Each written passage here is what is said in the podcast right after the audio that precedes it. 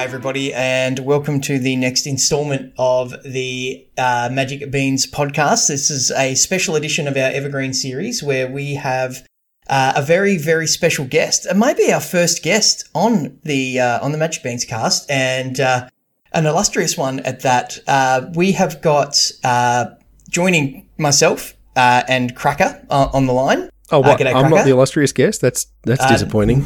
No, no, I'm sorry. I'm sorry. I almost forgot to introduce you, so I, I, do apologise there. Uh, that's how excited I am to have Isaac Egan uh, joining us. So uh, Isaac comes to us fresh off a uh, a top eight finish at the the last Arena Pro Tour last weekend. Congratulations, Isaac, and welcome to the Magic Beans cast. Thanks for having me, guys. It's good to be on. It's uh yeah really stoked to have you. Um, those of you who have uh, followed the beans for a little while have uh, probably heard me talk about um, Isaac in the context of um, of Highlander, and uh, Isaac was kind enough to give us a, uh, a little bit of his time during the the bushfire front fundraiser to sort of talk about Highlander and such as well. So proper friend of the cast status now. So uh, yeah, yeah, I feel yeah. quite privileged. so, uh, Verified air. That's right. That's right. So, as I mentioned, you um, yeah you uh, crushed the uh, the recent online um, pro tour, but and we'll get into that. But what I oh sorry players tour, I'm still getting used to that. Uh, what we'll I just thought, abbreviate to PT. That's yeah, that's, we'll just call it the trick. Yeah, we can't can't make mistakes then, right? Yeah. Yeah, yeah, yeah. Uh, so I thought, well, before we delve right into that, let's for the the Magic Beans listeners who uh, may not may not know you. Yep let's uh, let's have a little segment of who is Isaac. So, do you want to tell us a little bit about yourself? Um, how long you've been playing Magic, and, and sort of what got you into the game to begin with? Sort of start yeah. back in the day. Whew. Going back uh, more than a couple of years, uh, yeah. So I was about ten or eleven when I started playing. I'm 34 now, so uh, I've been playing for yeah over over 20 years. Wow. I yeah, yeah. I uh, I remember buying Ice Age boosters in in stores. Uh, the first pre-release that I ever played in was uh, Stronghold, and I'm going to guess that there are more than a few listeners that don't even know that Stronghold is a set. that that's how old. yeah, jeez, I'm getting pretty old. Yeah. Was that in Canberra? No, it was in Melbourne actually. In Melbourne, okay. Uh, it was. Uh, I think it was at RMIT or it was at some kind of university. I was pretty young. I I definitely remember I won my first ever match. So the first ever sanctioned match I sat down to play, I won, and I was like, yeah, well, of course, because I'm excellent at this game. Absolutely, absolutely. Yeah. and then I lost my next three, and I'm like, geez, I, I think I just got unlucky there. You know, a few fair few games in a row. In hindsight, looking back, I'm I'm quite confident that in my first round, my opponent got mana screwed and that's that's the only reason I won. And uh, I actually had no idea what I was doing. But uh, you obviously had a good enough time that you uh, you stuck with it, and you, you came back at you know a number of times to tournaments after that. Yeah, yeah. So I kept playing at uh, different events. Uh, like basically, all, all, I did was play pro releases. Uh, that was that was my thing. I, I just rock up, play pro releases. I didn't even really know that there were other events. I didn't know what a draft was until much later and then I actually stopped playing for a few years. So when I was about uh, 16, 17, so I played up until uh, I didn't play any of Mirrodin Block. So I think Invasion was like the last um, pre release that I went to for a while. Uh, and I randomly played in the Betrayers of Kamigawa pre release. Uh, but then uh, that was just because like a like an old mate was like, "Oh, what are you doing? You should come along to this thing." And then I was like, "Yeah, cool." Uh, and then I didn't play again until uh, basically when the original Ravnica came out. That was when I started playing uh, a lot of Magic. That's when I started playing uh, weekly drafts and uh, even reading some articles and getting into the game because. Uh, oh yeah, it was it was just it was a creative outlet and a competitive outlet and something that I enjoyed doing. And a, a good mate of mine, whilst I was at university, so I, I lived on campus at university, and I was good mates with this guy, Luke Knott. Uh, we'd like hang out with each other for like, you know, like every day for like six months before I found out that he played Magic. And I was like, oh, I play Magic. And then he actually got me back into the game. He was actually the, the first person to introduce me to Highlander. He had a couple of Moxes And I was like, how the hell do you get a Mox? Like, that's ridiculous. And he said, oh, I won them. And I was like, how? And he said, Highlander. And that's how I got into Highlander. So, yeah, I've been playing pretty pretty solidly since the original Ravnica. Uh, I think around the original Rav is when uh, we first crossed paths at uh, at Card Heaven on Chapel Street. Oh yeah, uh, yeah, and I uh, I remember not long after not long after we met. Uh, we, I think we played in a vintage tournament and, and we're having a chat and uh, there was a couple of local players. Tom Hattie was one of them, and there was discussions about Highlander. And I'm like, "What's what's Highlander?" And I can't remember the exact conversation, but at some point you explained the Worldgorger Dragon combo to me, and uh, and I was I was like, oh, "I need to play this format. This sounds great." So yeah, so uh, yeah. so that's yeah, that's that's very cool. So um, your uh, relationship with Magic has been pretty uh, pretty deep since since those days running a store for a, uh, a good length of time. Yeah, yeah. Okay, so I'll, I'll, quickly run through like from so that Ravnica was like probably like 2002, something like that. Uh, yep. 2003, 2003, 2004, somewhere around there.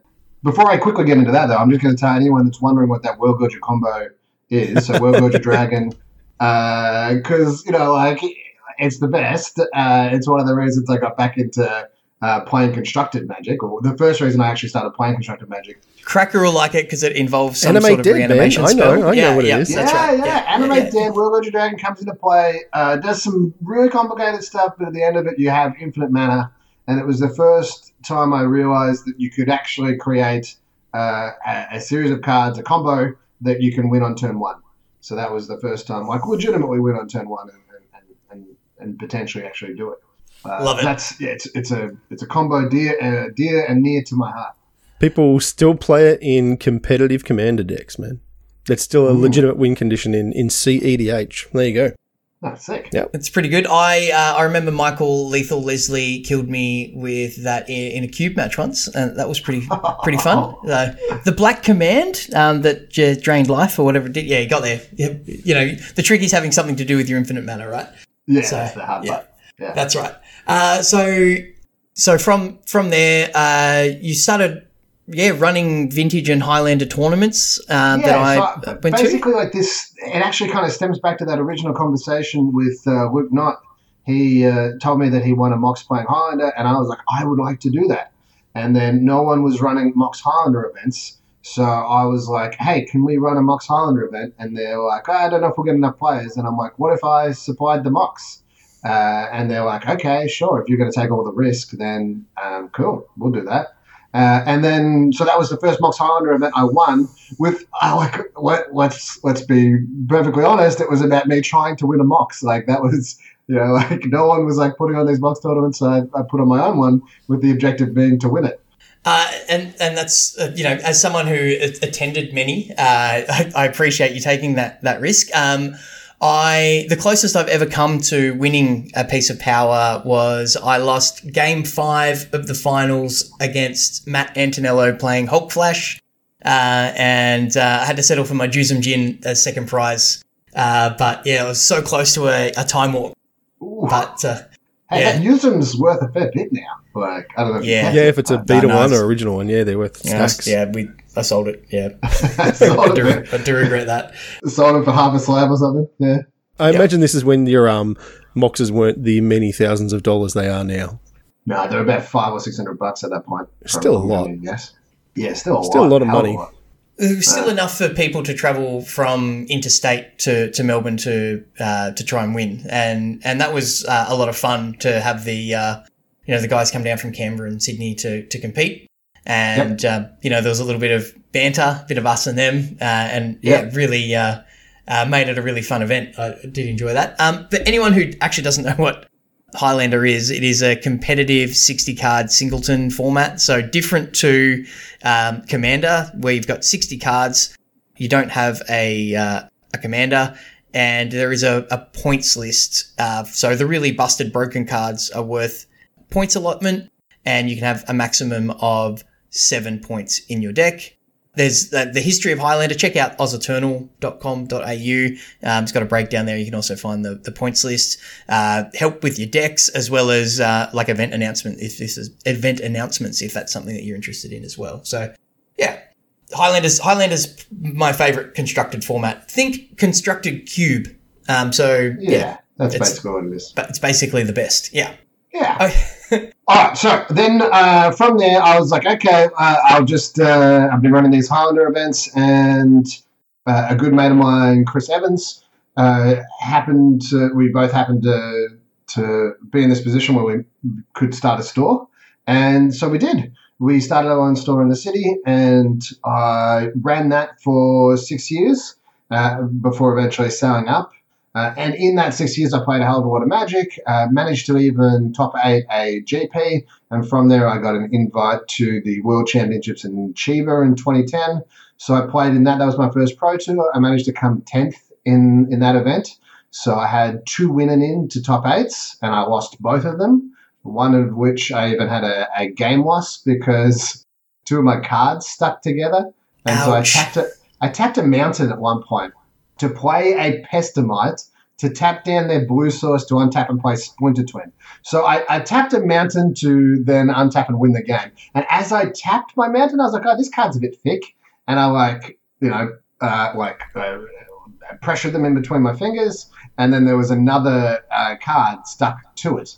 And then uh, at, at that point in time, that basically the, the ruling was that I had an extra card in in play in the sphere of things, and that was considered uh, drawing extra cards, and that was a game loss. Wow! So uh, I was a game up, and that was against uh, Guillaume Matignon, who ended up uh, winning that that world championship. Uh, he he later told me, "Don't feel too bad. Uh, I had the lightning bolt in my hand, so you weren't going to get me."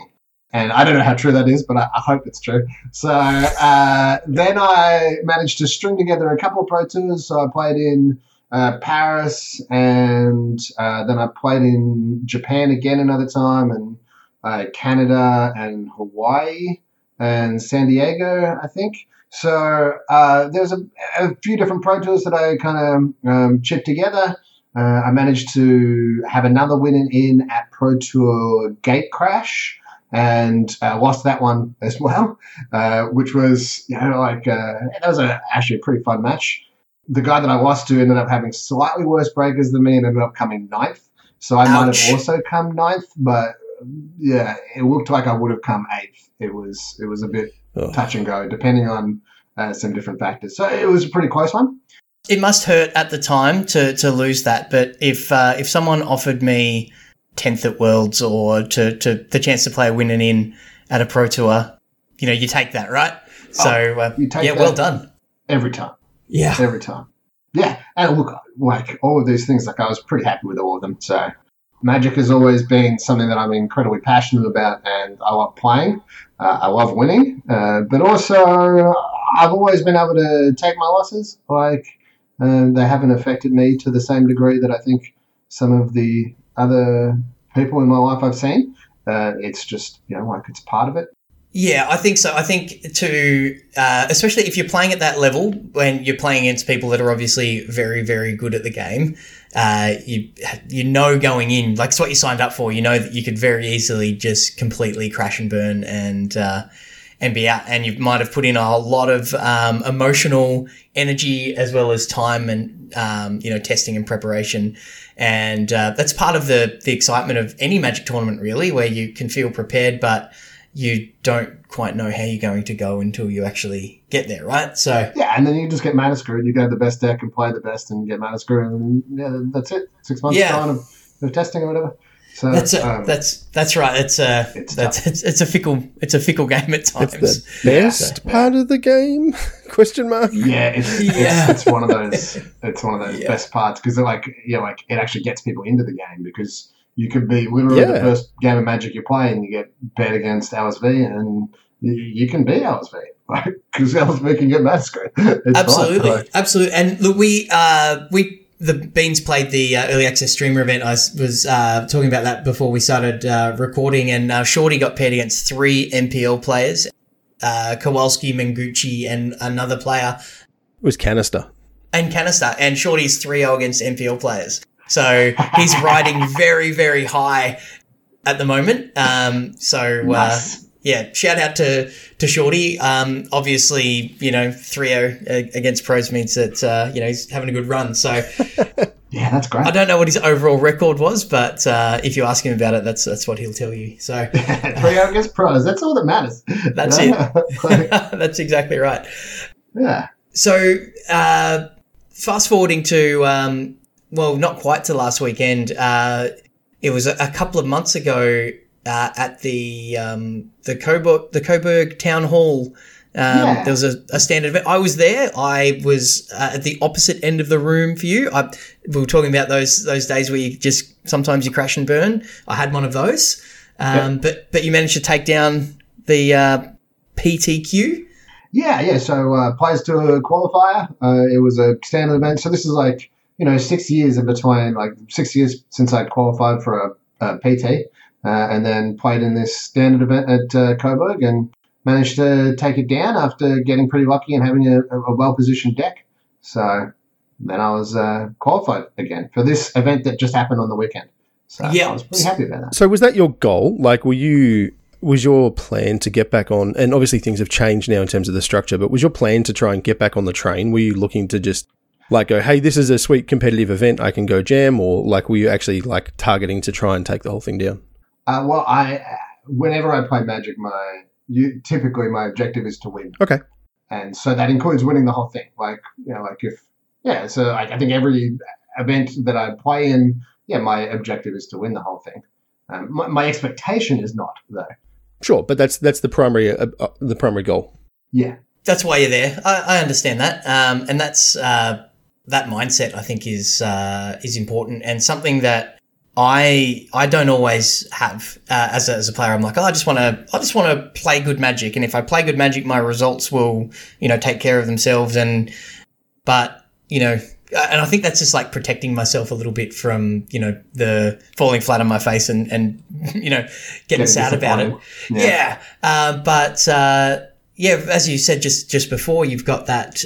You know, you know that that is a possibility, and you've accepted that. So, I guess for Yeah. Magic players out there that you know are, are wanting to take that step, you've got some ability. You realise that you like this game, and you you know you you're starting to get pretty good at it. Um, I think there's a, a lesson there for all of us. So, yeah, wise Yeah. words from from Isaac. I like it.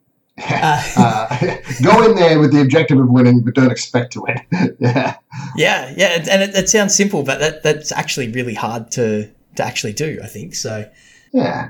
The, the the thing that happened in that six year gap, uh, I was still playing Magic that entire time, but I also went back to uni, finished up my degree, and became a psychologist. So my priorities changed a little bit. and got married in that time as well. Oh, Um, yeah, I forgot about yeah, that. yeah, some some pretty significant life events in there. Oh, Uh, yeah, yeah. Feel free at any time to uh, if, if you want to give your um, your psychology service a plug. More than happy with that because it's such a good thing. And uh, any other um, you know magic auction sites that you're involved in, uh, if you want to uh, you know slide those plugs in, um, you can absolutely. Yep, Yeah, cool. there's no such thing as shameless plugs. They're just uh, plugs. Get them out there. So that, that's great. Yep. So then, yeah, obviously the world got kind of turned on its head after you won the the Players Tour qualifier. Yeah, that was actually the last PTQ that, that, that got run. Uh, after that, like everything shut down. So the, the next one was scheduled for like maybe four weeks later in Adelaide, and that one ended up getting cancelled because of COVID. Mhm. So uh, it was like the last opportunity to, to, to qualify for this PT from a real life event. Yeah, wow. Okay, uh, so well, you you got there, which is fantastic.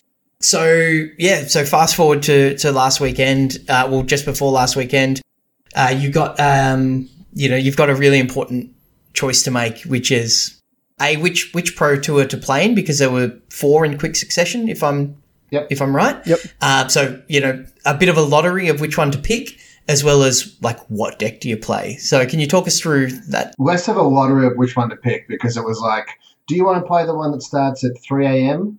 or the one that starts at 11 p.m. or the one that starts at 5 p.m. or the one that starts at 10 a.m. Okay, that's uh, Ah. that's a pretty easy decision then. Yeah, yeah. Uh, so That, that makes had to- sense. the only other opportunity was, I guess, kind of like the 5 p.m. one, like if you wanted to, to go late into the night, but like that was, uh, uh I think that was basically like it, it, worked out that the, the 10 a.m. one was definitely the the correct one to choose as far as like my sleeping patterns at that point in time. Although if I you know didn't have work on, then probably the 5 p.m. would be the way the the way my sleeping patterns would end up. So. yep, I feel you there. Uh, okay, so that that that makes that question easy. So the I guess the the big one then is what, uh, what did you yeah what deck did you play and and how did you arrive at that point? Yeah, so uh, the deck that I qualified for the uh, in the PTQ, I played uh, Bant, and I've played a hell of a lot of Bant, and I love Bant because I love playing Tamiyo. Mm-hmm. So uh, one of the things that I started by saying, okay, guys, uh, so we had a fair few guys in our testing group that were just kind of sharing information, and uh, I said, okay, I'll start with Bant, uh, but uh, I'm a bit apprehensive about like its matchup versus uh, Temur. And then I played a bit, and I was losing to and but more importantly, I was losing to this Jund Sacrifice deck to the point where it was like I had everything. Like I had my Growth Spiral on turn two, maybe I had a Nissa. Um, I like Wrath the board. I had a Elspeth Conquers Death and uh, uh, Teferia, and then they would play Bolas Citadel and just kill me with no other permanents in play. And I was like, this is ridiculous. Like I already have all of the things that I need. And so I was like, right, I can't, I can't beat this Jund Sacrifice deck with with Bant.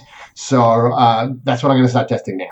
So I started testing that with the Bolas of Citadels, and uh, I won a bunch, but also the, the, deck is just so much fun to play. There's a bunch of triggers. You can combo off. You kind of transition from this aggro deck to mid range to a combo deck, uh, just depending on what's going on. Then you start playing for your outs in the Bolas of Citadel, setting up your mana appropriately, uh, holding priority a bunch on Arena in order to sacrifice multiple foods at the same time and trigger uh, Trail of Crumbs, which is an amazing card. If you haven't played Trail of Crumbs, it's a lot of fun. Yeah, yeah. It says draw a card. oh, it says you look at the top two permanents, right? Put a permanent into your hand. Yeah, you look at the top two cards and you may choose a permanent and put it into your hand. Even though he's not on this call, uh, Shorty has got goosebumps somewhere where someone's talking as passionately about his favorite deck as, as he is. Uh, so uh, yeah, he's, he's he does he doesn't know why, but uh, he's got a good feeling right now. so I have um, you know in the sort of the mid diamond tiers as I um, as I've been hanging out in uh, on ladder lately. I keep losing to to that deck, and I I keep you know adjusting my deck and uh, just not not being able to uh, to figure it out. But uh, maybe it's because I'm I'm being too stubborn and just not playing it. The problem with playing against the deck is you don't know like am I meant to play against an aggro deck or a combo deck, and that's that's the hard part. Like so you can't give them infinite time because then they can just Bolas Citadel you with maybe a dress to start with. Uh, and you can't like just straight up aggro them because Claim the Firstborn is so good at stealing your stuff and, and killing your things. And yeah, like anything with one toughness dies to Mayhem Devil. So it's a really well positioned deck. It's very strong. It does uh, not like playing against Casualties of War. So if you want to beat Jund, play Casualties of War. Yeah, yeah, that's that's yeah, very valid. Is it a deck that you would play in paper at a at a high level event with all of those triggers and? It would be easier to play in paper. Okay, okay. I'm just thinking about all the triggers. I I think I would miss triggers and probably my win percentage might go down because uh, Arena does all of that for me and reminds me that you know I've triggered Trail of Crumbs or uh, that sort of thing. So, uh, but yeah, interesting. If it's uh, it'd be potentially faster, I guess, to play yeah, when you've paper. got to sacrifice a bunch of things. Yeah. Yeah. Okay. So that's what you um, virtually sleeved up for the Players Tour? Yep. How did you go on day one? Uh, look, you know, I, I, I, could have done better in that the, I did lose a couple of games. oh, my goodness. Uh, but uh, those games weren't in the same matches. So I ended up uh, with nine wins and zero losses, which is, you know, pretty wow. ridiculous.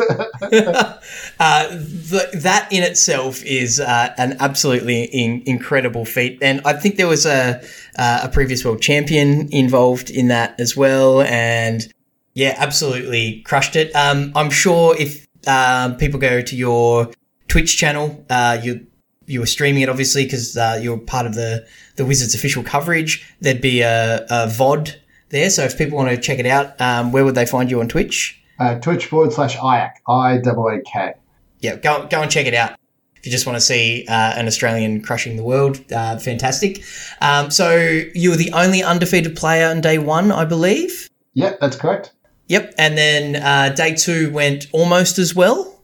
Yeah, so I started off uh, knowing that uh, I could certainly lose um, and not make top eight, but I needed to get like two wins in order to kind of shore it up to definitely be 100% locked kind of thing, uh, because then I would end up uh, even at 11-4, I would make the the, the top eight, uh, especially considering I'd be able to ID the last round. Uh, so I won those two, and so then I was locked, which is great, and then I won the one after that as well. So then at that point, I was on 13 wins and zero losses.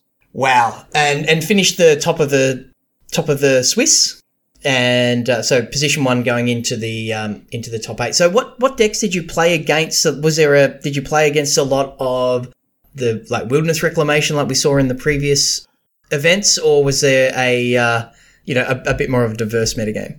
I played against a lot of Bant, which was the reason why I started playing Jund Sacrifice because I felt like you couldn't beat Jund Sacrifice with Bant. So get every time I got playing against Bant, I was like, oh, this is great. and you get to see deck lists as well. So I, I, I knew going into it that a lot of the, the, the big factor as to whether it was going to be hard or not was uh, how many of the uh, the Woof maker, the four cost Woof uh, that has flash, uh, that that card is quite good against me. Yeah, yeah. Well, uh, having flash and making creatures for you to you can't be claimed firstborn. Uh, yep. If you're were you playing the Priest of Forgotten Gods? I don't. I was, I was your... playing three Priest of the Forgotten yep. Gods, one Vraska. And so the thing is, like, it can flash in, it can uh, then block a Woe Strider or a Mayhem Devil. It provides an actual uh, amount of pressure, which means that the of Citadel gets turned off uh, if they've got too much pressure. Uh, and uh, it's just a straight up good card. So yeah. the number of them that they were playing was was a factor that I was kind of conscious of. But uh, I was lucky that m- most of my Bant opponents and my Temur Rec opponents weren't playing too many copies of those. So uh, it worked out quite well for me. And uh, look, to be honest with you, there were just such good matchups that uh, it wasn't like I was. it wasn't like I was playing exceptionally well, and that was what got me over the line. It was just that I had such good matchups and such good draws that it just worked out really well for me. Uh, I, am sure you. I've, I've, watched you play, and I've, I've lost to you enough that, to know that you've even on a, on a bad day, you're uh, you're probably still playing good Magic, mate. Thanks, man. So I saw a uh, something on social media about wanting to buy a foil saga. I can't remember the red saga. the Akroan War, yeah. The Akroan War. I put that one up yeah. as a good good little troll uh, in the uh, the marketplace in uh, Australian Facebook. I was just like, want to buy a foil the Akroan War. Uh, which actually uh, I did have one person message me and they had one, and so yeah, I bought it. It's uh, it's currently in the mail, and I'm gonna you know, put it straight in the pool room. So what did you? So that's uh, for those who don't know, the Akroan War uh, takes a uh, takes one of your opponent's creatures I'll, until I'll uh, I'll read it out to you. And by read it out, I'll I mean just say it off my yep. memory. Uh, it's a, a, red and three enchantment. Uh, it's a saga, so it's got three stages. stage one, you get to take control of a creature an opponent controls. stage two is that all creatures your opponents control have to attack next turn if able. Uh, and then stage three, all creatures deal damage equal to their power to themselves. Uh, all tapped creatures deal damage to themselves equal to their power. So it's a four cost uh, uh, removal spell effectively because you have so many sack outlets, so you can take any creature.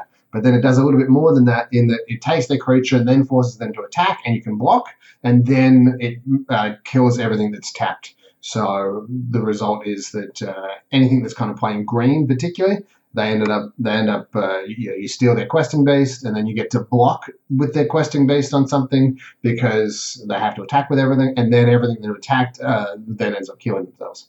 So it's It's a it's a bit of a blowout versus green decks, and it's very good in the mirror because it takes Korvold as well as taking Mayhem Devil and everything else. They do have sack outlets as well, so often it's just a four cost removal spell, which isn't great, but one of the good things is it, uh, it, it provides multiple permanents and that it steals something, and it can also be ta- uh, it can be found off Trail of Crumbs because it's a permanent.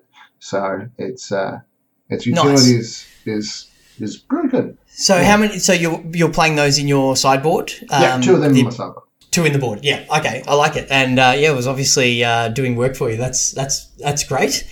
Yep. So you finished top of the Swiss, and uh, you entered into the top eight. Yep. Kind of didn't uh, didn't continue the winning streak there, unfortunately. Yeah, uh, so I, I actually I lost round fourteen to Sultai, who was playing a lot of those. Uh, the card that I said uh, actually does very well against this this deck, Casualties of War. So Casualties of Casualties of War, yeah. a bunch. So I, I lost round fourteen, and then round fifteen I drew, and so then I took an hour and a half, two hours off where I wasn't playing any Magic, which I think in hindsight was maybe not the best because I think my brain shut down a little bit.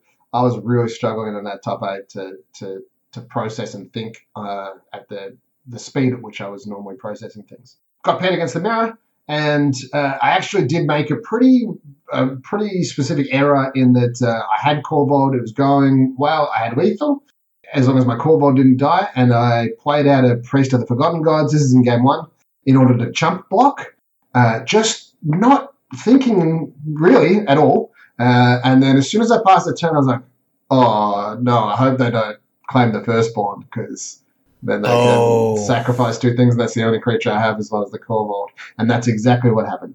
So they got to claim the firstborn, my own priest. They got to escape their Woe Strider to get two uh, uh, goats into play, and then sacrifice both of those goats in order to make me sack my Korvold. Now, I did have a hell of a lot of cards at this point, but I only had uh, six mana in play plus a seventh mana in my hand. And then uh, they had a, a, a Mayhem Devil, and uh, and now they've got a 5 4 Woe Strider as well.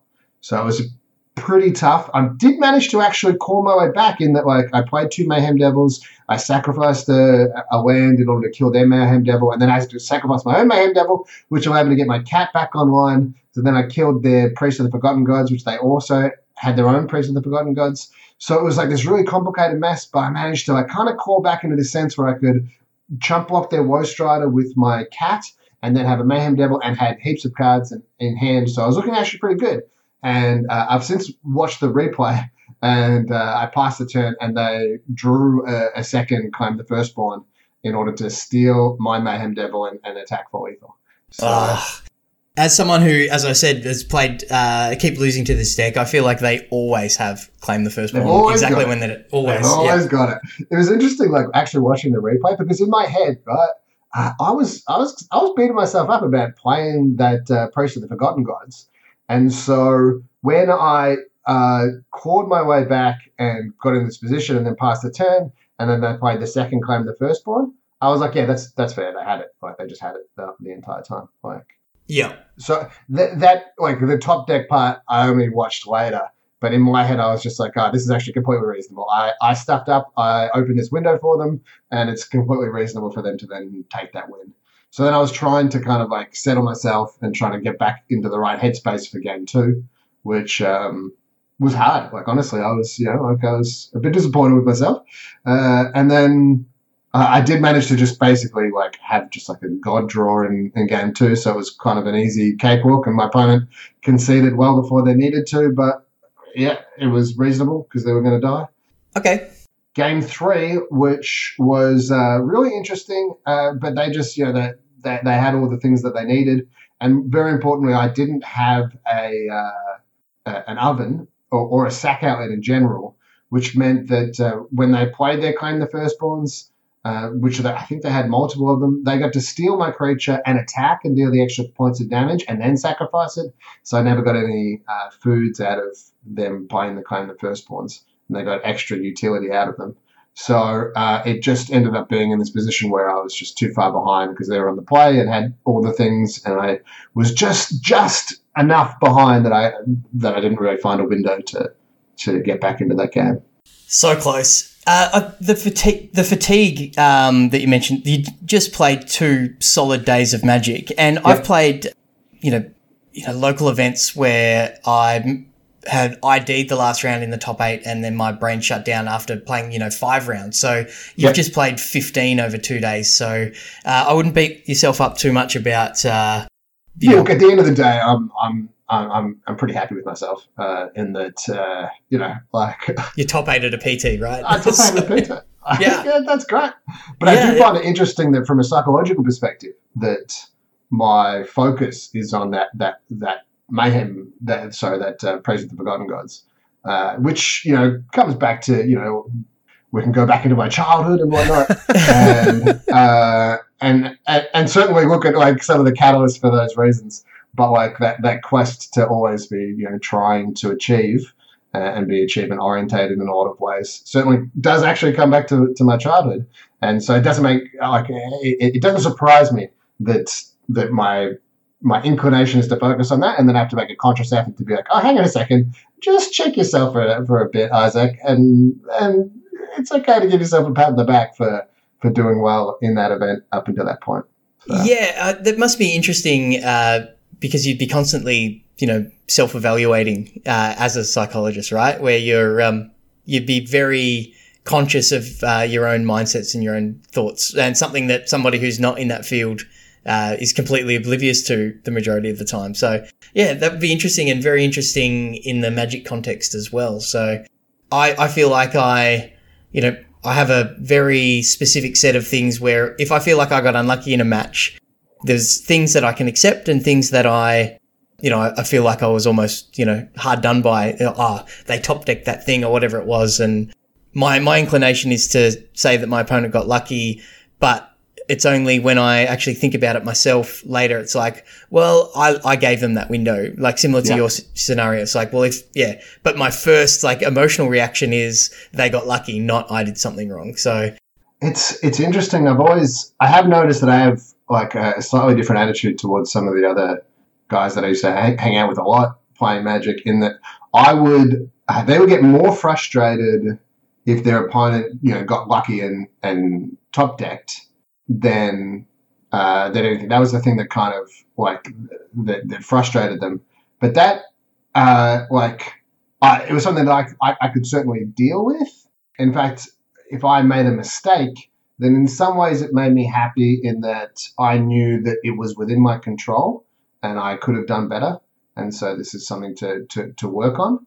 Um, so I was a little bit, yeah, I, was Hmm. happier if it was, if it was like something that I could control and that I could do better. Interesting. Because I'm the opposite. Like, if someone top decks on me and they like just, you know, sack the win, it's just like, oh well, like it's an it's annoying. But I get more frustrated when I realize immediately after I've made a really stupid play. Like that for me is is way more tilting. And and like knowing that you know there's a series of events that I did and just poor decisions that I made along the way, and looking at them, just that bothers me more because I shouldn't have made them. Like if if you just get like if you draw two lands and you lose, you draw two lands and you lose. Like it, that sucks, but it's pretty easy Yeah. for me to kind of move past that. And it's the same if Yeah. if the person lo- you know hits a lightning bolt and you're on three and it's been a close game, then like so be it. There's probably something along the line that you could have done differently. But for me, like I was playing actually in our league final. And you know, like made this just horrible mistake. wasn't punished for it, but as soon as I finished clicking resolve on the spell, I was like, "Oh, you idiot! Like, why did you do that?" Yeah. And and like that was like, okay, hang on, stop. Like, you got to go from there. But that's where it throws me out of a game more. Yeah, so it's interesting. Like I have kind of both of them in that. Like I certainly beat myself up about making that mistake, Yeah. but then at the end of the at the end of that match, when I'm kind of assessing, I'm like, ah, but I could have done X, Y, or Z, and then I would have won the game. And and and so in that sense, like I'm I'm happy with the learning that I'm engaging. So the opportunity to learn from that era, whilst also at the same time still telling myself I'm an idiot. So Yeah, you know, I, I do appreciate that afterwards as well as like the fact that you can go, well, at least I saw that I had made that mistake. Like that's the thing that I like about it is I go, well, at least I'm good enough to realize that I've like just bricked this play, but at the same time, then I'm just annoyed that I didn't catch it before I Do, made do you it. know what I get the most annoyed at with, with myself is when I make the same mistake the second and, and third and however many times. Is, is that like mutating onto Nissalands? Yeah, yeah, exactly, exactly. Uh, yeah, uh, does under or over? How do layers work? I, I don't know. Badly. Yeah, yeah. So it's a um, uh, yeah that I get frustrated there because it's like I should have learnt this lesson and Yeah. I've repeated it. So It's actually probably the, the thing that that happens. Like the way that I learn the best is by making those mistakes because I will like that's like yeah. The way that I manage to do better at Magic is to play enough that I make the mistakes, and then hopefully I don't make them a second time. But I, I certainly do. I certainly do. Uh, but I, there, there we go. More wise words from Isaac. That's just fantastic. Thank you. Like you know, we've got uh, you know listeners of the cast. Uh, you know, we, we've got some less experienced players uh, and some players that are sort of trying to make their way, uh, as well as some some more experienced ones. So I think there's uh, something in that. Some little Nuggets. yeah, little mox pearls of wisdom. So hey, so you've played kind of both sides of this now, right? With the whole arena version, and then, as you said, you, you've kind of traveled around and played different PTs. It was one of the things we were chatting about on the last cast was that uh, a bunch of people were complaining that it didn't feel like a PT, right? And I was suggesting that that wasn't particularly fair because, you know, the comparison is just not valid because of how different the world is right now. How did you find it? Like, what was the experience like for you having done both? Yeah, okay. So the thing that I liked about the old PTs was going over there with a bunch of mates, uh, maybe staying in a hostel, getting terrible sleep, playing heaps of magic, eating terrible food, having a good time whilst we do it. Uh, so that's something that uh, you, you know, you, we tried to emulate it a little bit. We, we actually had a Discord channel, and after every round, we would actually meet in that Discord channel, and we would just you know chat and talk about our matches and stuff. So that was kind of cool to have that that aspect there. So like uh, as far as like you know, given the world and, and how it is now, I think that it was pretty darn close, like for what we were trying to emulate. Uh, but the, there is this huge difference of you know getting to experience a different culture, being in a different country, Yeah. um, being able to go outside and see like you know different food and hang out with different people and be able to see a bunch of pros or even a bunch of mates that you've made made over the course of magic that like get together just at these PT events. So there, there is a lot missing, but given the circumstances, I think it was pretty great.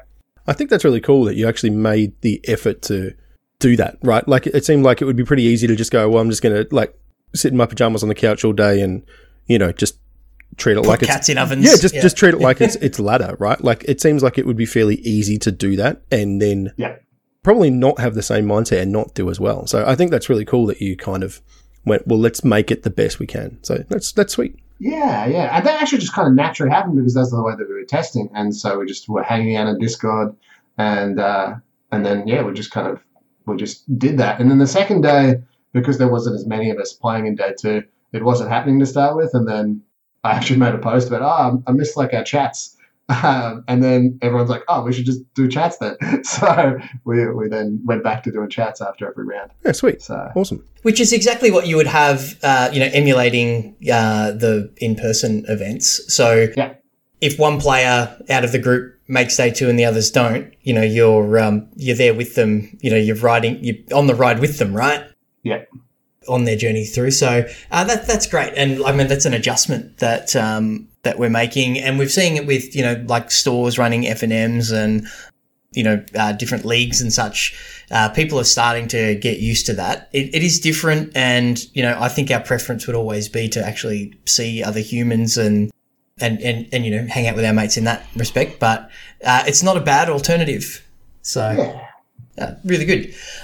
Okay, so thank you so much for for sharing all of um, all of that. I, I love a good Isaac story, and um, and again, yeah, huge congratulations for um, for the for the finish. And uh, I guess this means that you are qualified for uh, at least the next Players Tour. What's what does this mean Yeah, for so you it qualifies forward? you for the PT finals, which is in a month's time, and uh, that is like uh, 145 players and 250 grand total, with uh, first place being 10 grand and last place being uh, 1,000.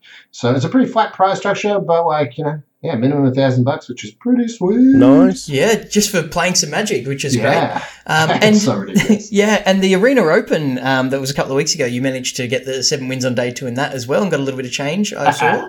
Yeah, Yeah, like Yeah, very been going well for, for old Isaac in, in the Magic world recently. So yeah, yeah. That's uh, I mean, well done. It's it's it's great. You know, putting uh, you know, we love seeing you know Australian players doing well on, on the world stage, and and you know, we we saw a um, actually another Jund deck, uh, funnily enough, uh, get a get a top eight in a, a pro tour not so long ago. So it was. Um, you know, we don't get the density of tournaments. We don't have the density of the pop magic population. So um, when an Australian does uh, does well, you know, the whole magic community in Australia, uh, you know, uh, shares that with you. So yeah, it's great. Hopefully that doesn't, you know, put pressure on you. I don't want to do that, but Yeah, Isaac, you have to win, right? No pressure. yeah, exactly.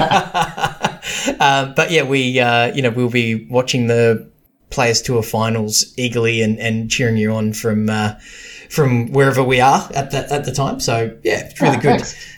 So uh, a little bit of a um, uh, a curly question to, to finish us off here. Thinking particularly from a, uh, just a, a magic perspective, if you could go back and to young Isaac playing those PT, uh, sorry, those pre-releases, and you you had just sort of five minutes with uh, you know past Isaac, what what advice would you give yourself from a from a magic perspective? So with you know in the context of you know your your career and successes and, and lessons learned, uh, Yeah. what what little mox pearl of wisdom would you give?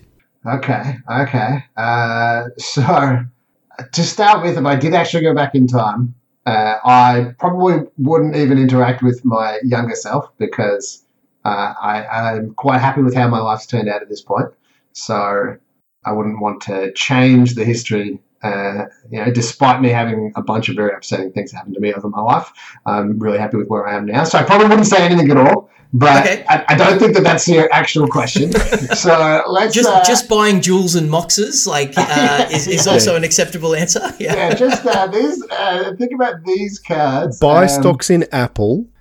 Yeah. yeah, buy stocks in Apple. Buy stocks in Google.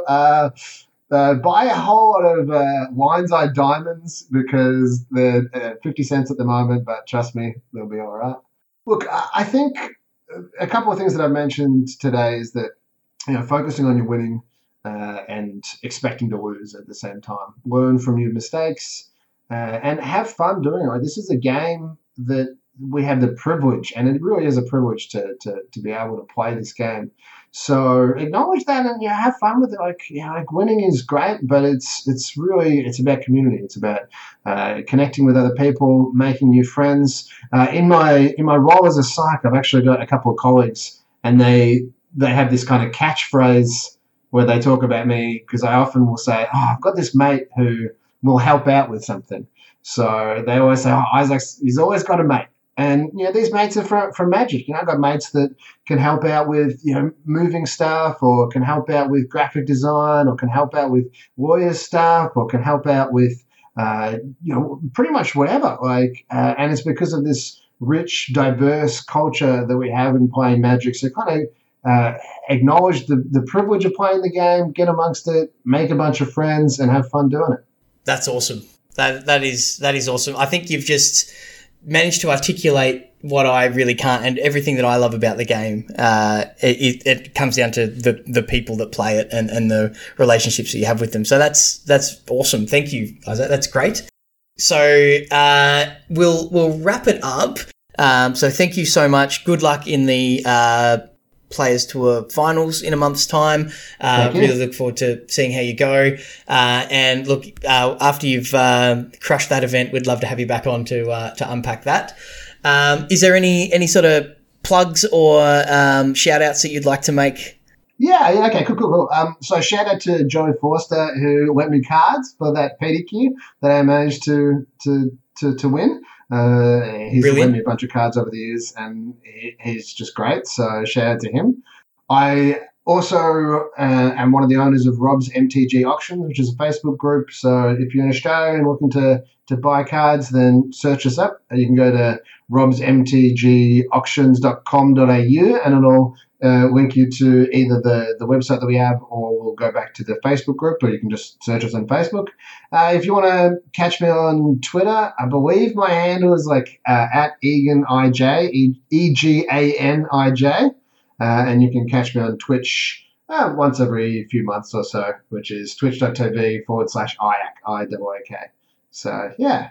Excellent. Um, yeah, Rob's MTG Auctions um, is a really good place. To, you can get some real bargains on there. And uh, I particularly enjoy Chris uh, Pollywaffle from our podcast. Uh, we've got a little mini game going. I don't know if you've noticed on on the threads where whenever one of us bids, uh, the other one will always just outbid each other by one dollar. So it's uh, it's always a, it's good for you, man. yeah, yeah. So we're, we're doing what we can to, uh, to to support you, mate. Yeah. yeah, there was one guy who was who, who was getting trolled by like fifteen other people. So wow, whenever he okay. bid on something, the troll was to make sure he didn't win it. That was that was the troll. Like so It, it didn't matter how much uh, it cost the the eventual winner in the end. No, no, that, that, that was irrelevant. And this dude was just after like specific like black foils for his EDH deck, and he loved Japanese foils particularly. So there were often these cards that he just can't find anywhere, and and that's why they loved it because he actually, which you know. He he was both frustrated with, but also thought it was hilarious. So it was one of those in jokes kind of thing. Fantastic. Uh, that, that's uh, and again, that's the the community that we uh, that we just talked about, kind of in action in the most Australian way possible. Uh, so yeah, that's great. Uh, okay, so we'll we'll we'll wrap it up there. So thanks very much uh, for everyone who's tuned in, and uh, yeah, thank you again to Isaac for uh, for joining us.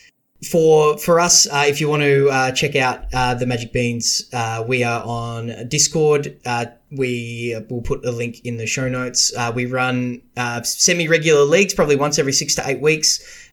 We'll free to join leagues with current set boosters and some some vouchers for um, uh, the, the prizes. And the top four of the leagues we actually streamed to Twitch uh, and we commentate on those, and, and that's a, a lot of fun. Uh, and yeah, yeah, it's, it's, it's really good.